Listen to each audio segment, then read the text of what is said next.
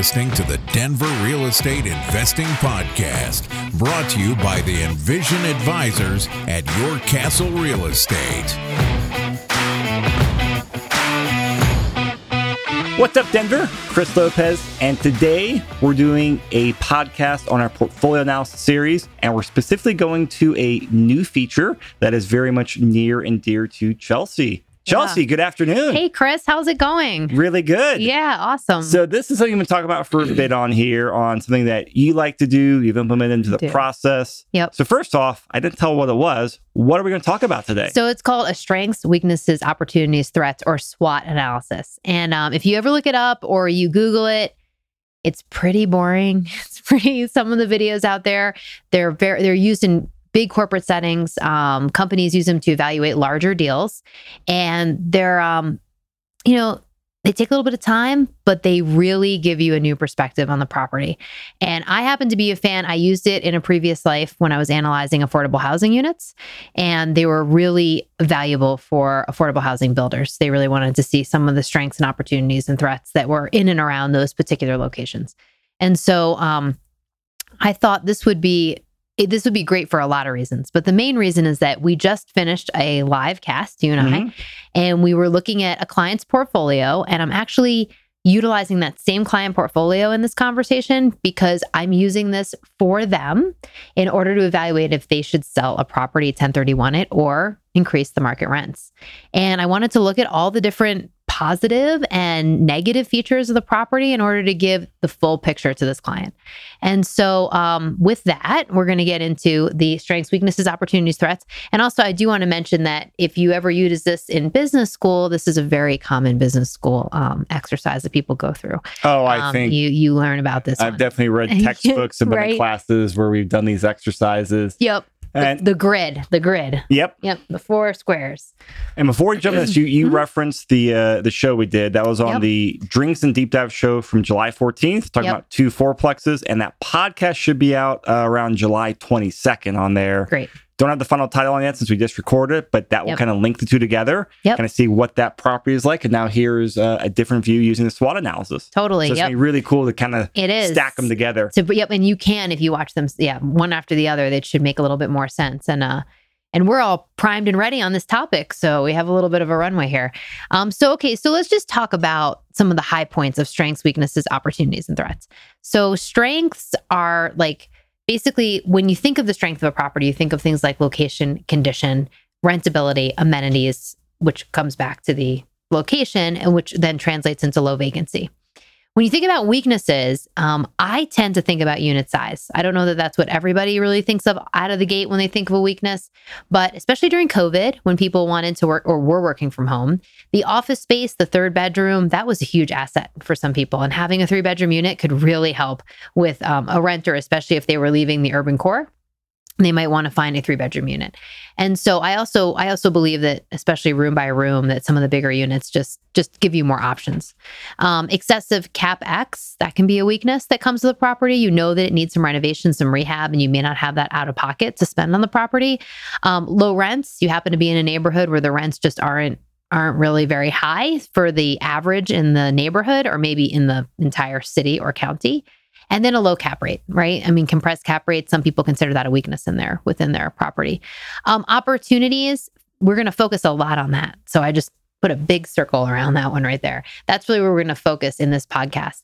Opportunities include future growth in the area, becoming a TOD, which that means a transit-oriented development site, excessive equity in a property. Say that again, what's TOD? Transit-oriented development. So a TOD is a development that was literally put in oriented around the new transit, so the light rail, the light rail or the bus system. So, and TODs became a really popular phrase for developers when the light rail came in. Yeah. Okay. So they were like building TODs. Excessive equity in a property, that can be an opportunity. And then any value add pieces, right? So in the case of that, back to that 3-bedroom example, you could turn that into an office.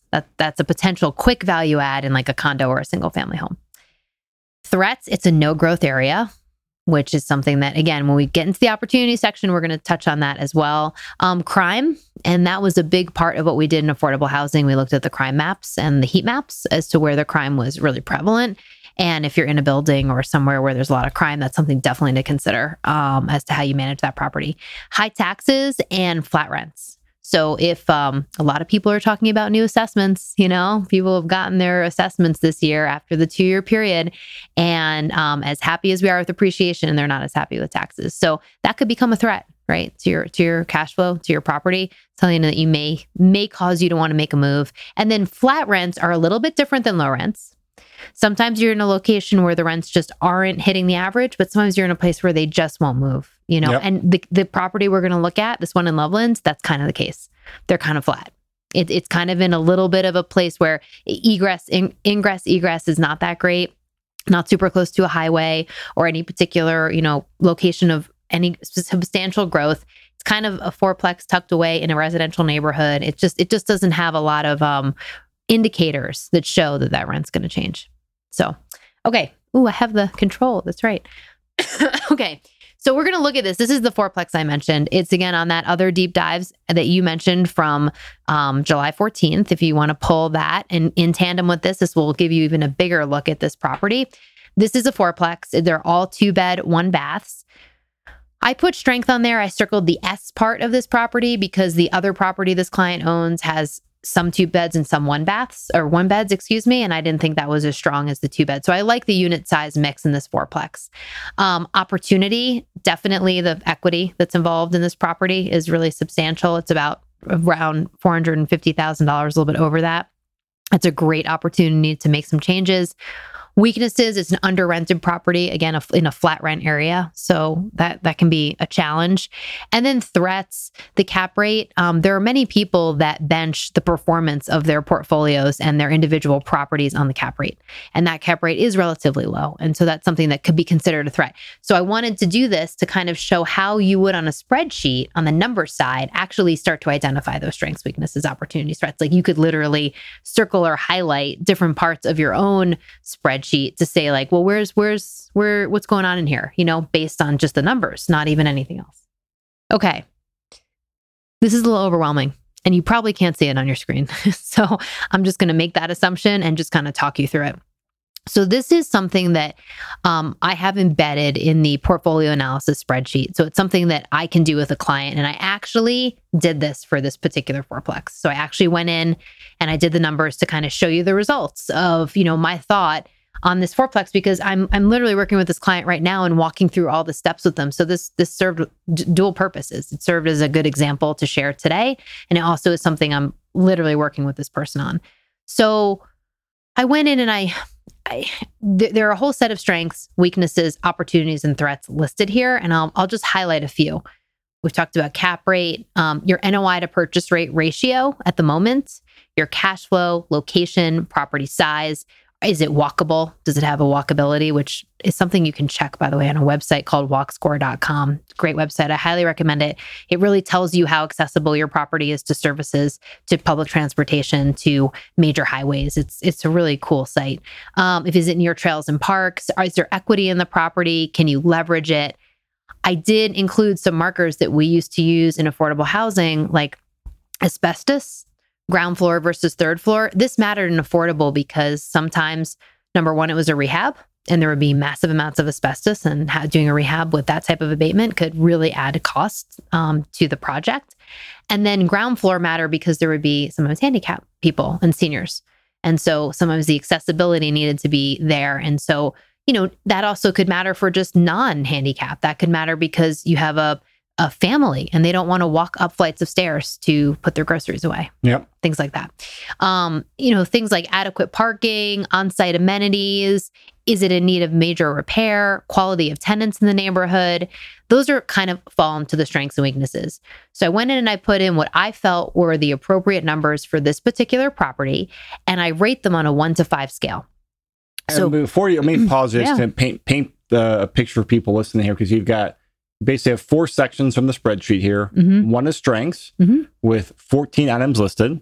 Yep. Weaknesses, 13 items. Mm-hmm. Opportunities and threats are 8 or 9 items each as well. Mm-hmm. And then you're saying each one you assign a rating of 1 to 5 to. Correct. That's perfect. Thank you, Chris. That was a great recap. So it's basically like going in and saying, you know, where do you think your property falls? And it is subjective. So I want to mention that. This is what you, as the owner, as the person that's evaluating this property is saying, and or in this case, I did it for that person. You know, looking at the property, looking at photos of the property, looking at its location. I went in and I put down numbers that I felt made sense. And I also had all the details of this person's spreadsheet, right? I had all their numbers. So one thing I want to point out is in the example of weaknesses, asbestos and ground floor doesn't matter here. It's not relevant. So I didn't put a 0 in there. I just put a dash, right? So I wanted to note that sometimes some of these are not going to be relevant and you just eliminate them out of the equation. There are also the number of strengths, weaknesses, opportunities, and threats that I put in here are not a set number. Some piece, you could go in there and replace this particular quality with another quality, or you could eliminate, like I said, qualities that aren't going to be impactful. And so what happened here is when I looked at this property, it turned out that the opportunity section was the strongest section of these 4 different markers. It had the highest rating. It was closest to 5. So that means a lot of my numbers that I populated in there were 4s and 5s. The average is 4.5. So it's telling me that I want to look at the opportunities here. What are the opportunities? Future development in the area, increasing rent was an opportunity, remodeling the property, leveraging up, being near transit oriented, that was actually low, that's not there, converting it to Section 8, and is it an area of increased density? There are some of those markers that are somewhat occurring, and we're going to get into that. We're going to show that because like I mentioned, the opportunity section after seeing these results is where I really focused this podcast. And I also wanted to walk viewers through how you can actually look into opportunities because there's some really cool websites we're going to go through as to how you can actually evaluate the opportunities of your property. And so this to me is a really interesting way when you're on the fence about what to do with the property to look at it off the spreadsheet. Like off the grid, right? Like off the spreadsheet, like let's jump off the spreadsheet and go into reality and let's see if what we think in our minds is actually what this is telling us. Okay. So go back to that slide, please. So on this property, you weighted all the, I call them qualities for each one of the sections: strengths, weaknesses, opportunities, threats. 1 through 5. Then you took a average rating for each section. Correct. So the average rating for strengths was 3.2. Yep. Weaknesses was 3.0. Threats was 2.9. Opportunities was 4.5. Right. So those are numbers that average all out. That's there. 3.2 for strengths, 4.5 for opportunities, 2.9 for threats, and 3.0 for weaknesses. So let's say it was reversed and that threats were 4.5. That would mean that I think that there are quite a few threats coming in and around this property, right? Like the higher the number, the like more of an outstanding situation. So it's like, wow, this property is a 5 on the strengths. That means it has, great rents. It's in a great location. It's got low CapEx. It's got great marketability. It's low vacancy. All these big markers are standing here like, this is a great property. Like, we don't even need to really discuss this property, It's a 5.0. And I did want to mention to anyone who's going to really, maybe do some additional research on a SWOT. So strengths and weaknesses are the internal factors in the property. So it's actually like, think of the property as a person. It's what the strengths and weaknesses are of that person or that property. Okay. Whereas the opportunities and threats are what's going on out and around outside of them. Like threats are not within the property itself. It's not like, oh, the roof is going to collapse, right? That's an internal, that's a weakness. An external threat is like the property manager's not working out well, or the school district just went down. It's things that are outside the property that you can't control, right? Like the future development in and around the property, that's an opportunity. That's around the property. So internal, external.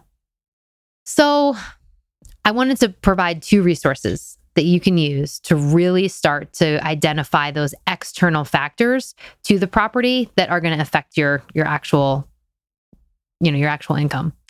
So comprehensive plans. I don't know how many people check them, are familiar with them, or have looked at them, but they are available on the webs, on like city, county websites, depending on your jurisdiction. And you can easily access them by Googling the name of your neighborhood. Sometimes your neighborhood too. Sometimes your neighborhood comprehensive plans.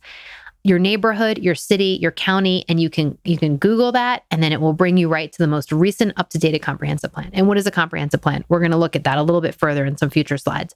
But that's basically the city's ultimate plan, or the county, as to what they're going to do in and around all the different pockets of that particular location that they oversee. There are council members that sit on different councils and different districts that actually oversee this and update this and then put resources behind it. So you can find out what's actually going in and around the neighborhood. You can find out if it's growth, pro-growth, or no growth. You can find out if they have a particular bend on, we really plan on increasing affordable housing in this particular area. We actually plan on bringing in new businesses into this location. We're going to create more transit, right? You can find out all of those things and you can see how close that falls in your immediate area. The second one is that I'm a huge fan of Facebook Marketplace for rent checking. Mm-hmm. I don't know. I mean, there are so many different places you can go, and there are some really obvious ones that I think a lot of people check, like they go to Zillow or they go to apartments.com or they go to other sources. But here's why I like Facebook. They give you a map like this. So it's not just showing you the rents. You can actually click in and around your particular property. So you can say it's great that someone tells you that the average rent in this location is this, but now I can go in and actually see what people are charging in and around my property. So this Loveland property was located there. So I pulled up a map of just the particular rent indicators there, and that can be a great way to see your rent potential based on the comps in your immediate area. So those are two different resources that I would suggest to check some of the opportunities that are particular to this property. Opportunities being what's happening in the area of that location, and then what are your rent potential? What's your rent potential?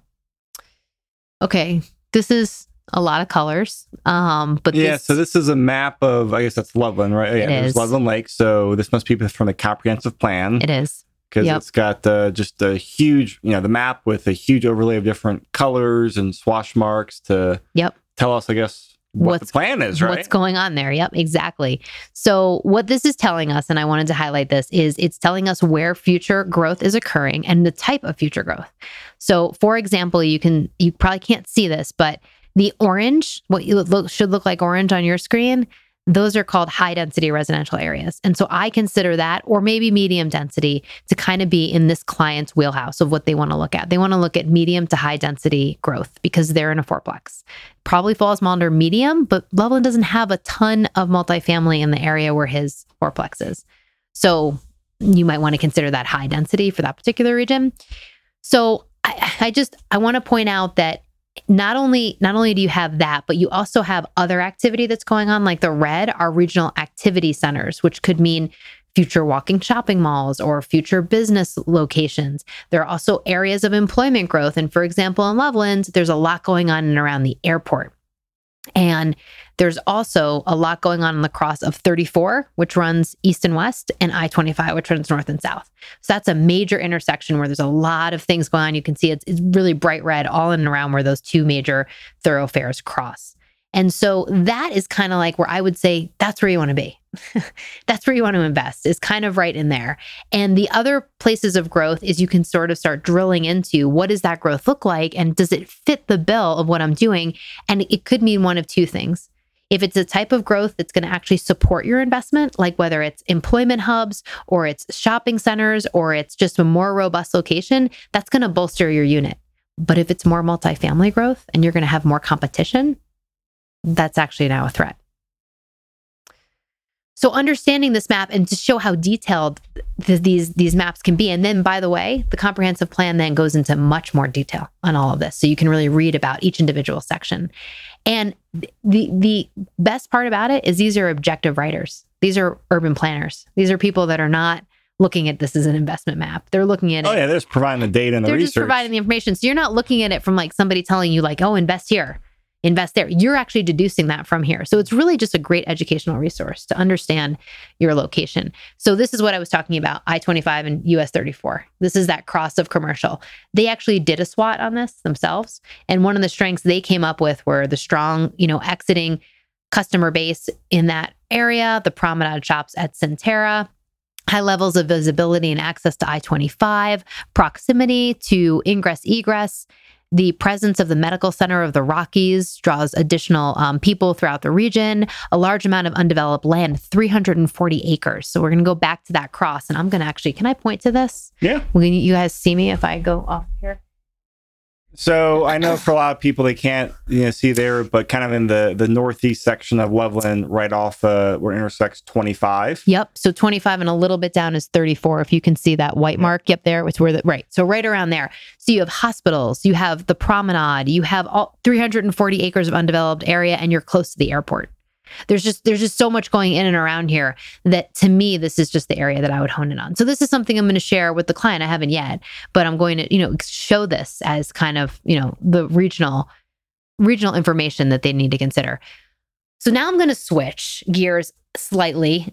And when I say switch gears, I mean, I'm going to go to a whole separate part of Colorado. And the reason I chose this is that this is a place where I just invested, and I'm really, really a huge fan of this location. I right now have one property here, and I'm aiming for two. I've tried. It's become incredibly competitive. I had spoken with a broker about one, and he basically had said, "You're totally in the running. Everything that you're putting on paper sounds good to me." And by the next morning, when the offers went to the attorneys to look at, I was way underpriced. So this just continues to grow in popularity.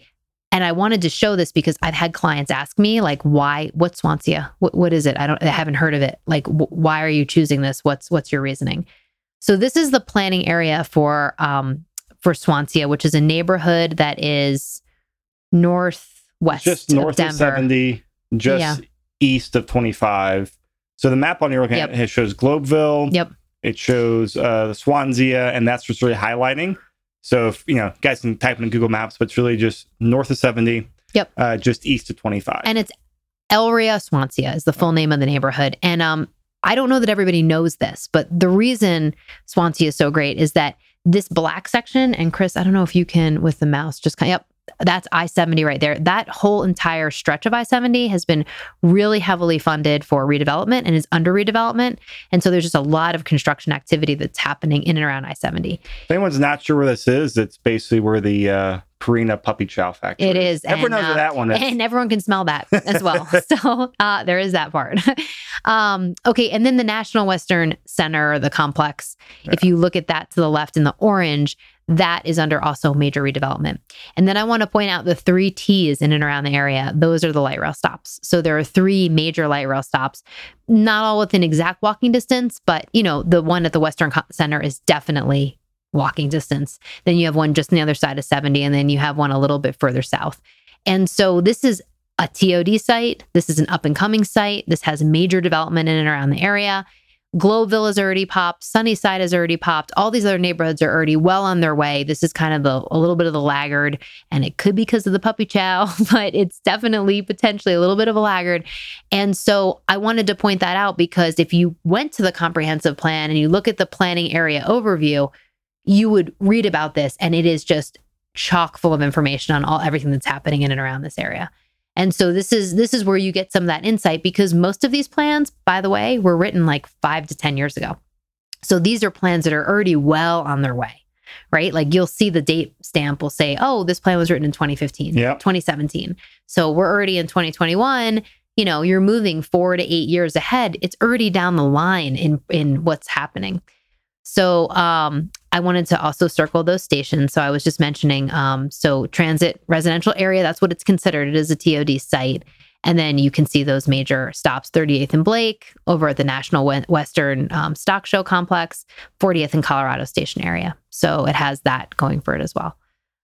So that's just one example of how you can help to identify neighborhoods and look at all the opportunities that are actually occurring in that neighborhood based on the comprehensive plan or the neighborhood plan. It might also be called the neighborhood plan. So that's kind of it right now. I just kind of wanted to, we can go back to the strengths, weaknesses section, but I just wanted to highlight the opportunity section because one, it's relevant for this client, but secondly, it also is something that people can easily do when they're looking at a property. It maybe takes 10 minutes, maybe take half an hour and read parts of the plan just to start to really familiarize yourself with what could be coming down the line and why you want to hold that property for a long time. So for this fourplex specifically, can you give us a rundown for, how this pans out? Like what did this analysis do to help the client who owns a fourplex. Yeah. So like, what were his takeaways? Yeah. So the takeaways were that this particular property has the option for a remodel to bring it up to kind of more of its neighboring locations. Like if you look in and around, you really dive into that particular part of Loveland, you'll see that some of the property stock is just in better shape. And so it has the opportunity for a remodel or a value add.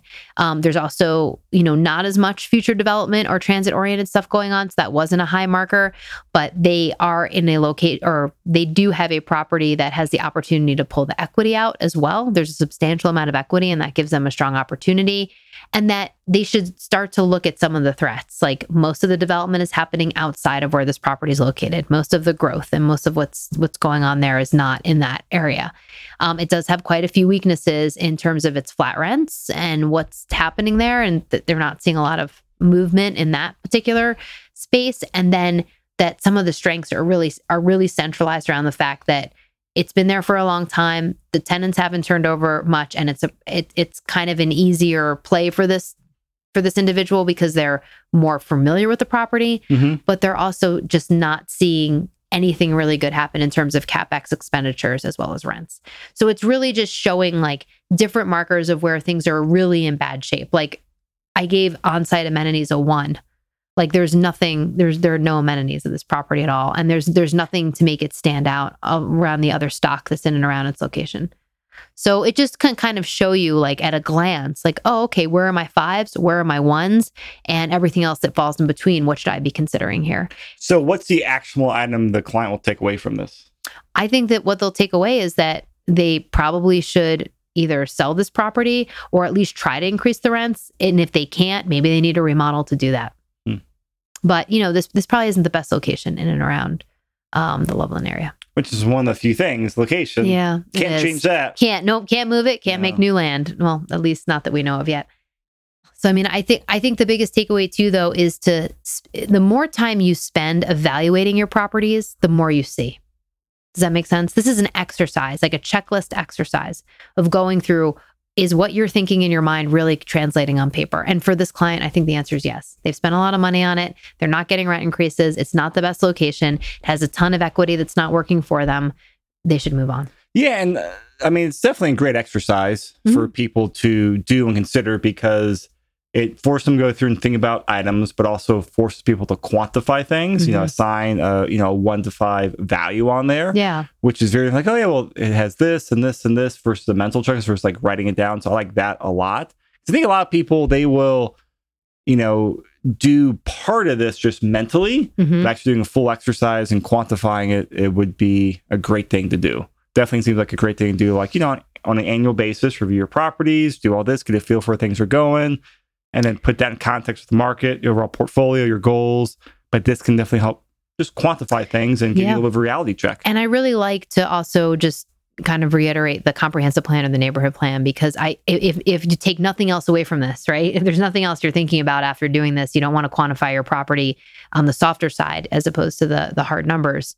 Think about the comprehensive plan, because it's a great resource that I don't think people utilize enough. I don't think it could take you half an hour literally to just pare through it and just understand what's going in and on around, because it can change your decision. It can definitely make an impact on your decision. You may realize that, oh wow, I didn't realize that they're going to put a light rail stop here. I mean, maybe you do, but maybe you don't. And that's important.